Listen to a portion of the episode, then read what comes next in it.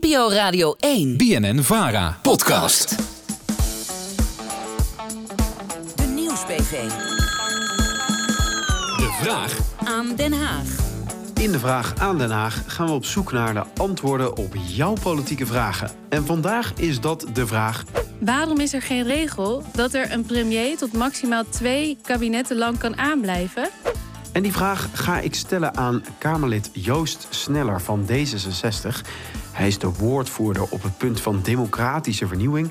En hoewel een enkele premier in Nederland het wel makkelijk vond om de macht op te geven, zoals ooit premier Dries van Acht, Ik was back af, mijn beste. Helemaal leeg. Totaal leeggepierd.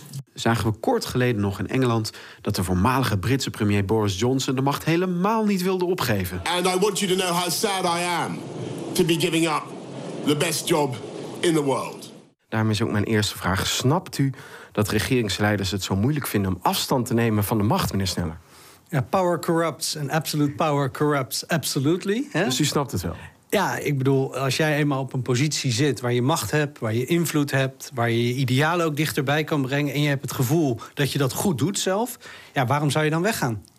En is het dan ongezond als iemand te lang aan de macht blijft? Eh, bijvoorbeeld als premier. Ja, te lang is ongezond. Kijk naar wat er met dictators gebeurt die in het begin soms aan de macht komen, dan goede dingen doen, maar dan vervolgens eh, de grondwet gaan wijzigen eh, om eh, absolute macht te krijgen, geen tegenspraak meer dulden. En dat geeft allerlei ongezonde patronen. Als macht zich concentreert in één persoon, als mensen die persoon niet meer durven tegen te spreken, als die persoon daar niet alleen maar door de formele macht, maar ook door de informele macht een steeds sterkere positie krijgt. Zou het goed zijn om die nou ja, een premierschap toch te binden aan een termijn van bijvoorbeeld twee kabinetsperiodes? Ik denk dat er ook in Nederland eh, wel wat voor te zeggen is om te kijken naar maximale ambtstermijnen. Dus twee termijnen voor de Nederlandse premier zou verstandig zijn. In Nederland hebben we kabinetten gehad minder dan 90 dagen. Dus dan zijn eh, kabinetsperioden zijn, kunnen ook wel heel kort zijn. Dus je moet kijken even wat past er ook binnen het Nederlands stelsel. Maar ik denk dat het ook wel verstandig is om in Nederland te kijken naar een maximering van de zittingstermijn eh, van een premier. Zeker omdat je in Nederland ook een trend ziet naar steeds meer machtsconcentratie bij de premier.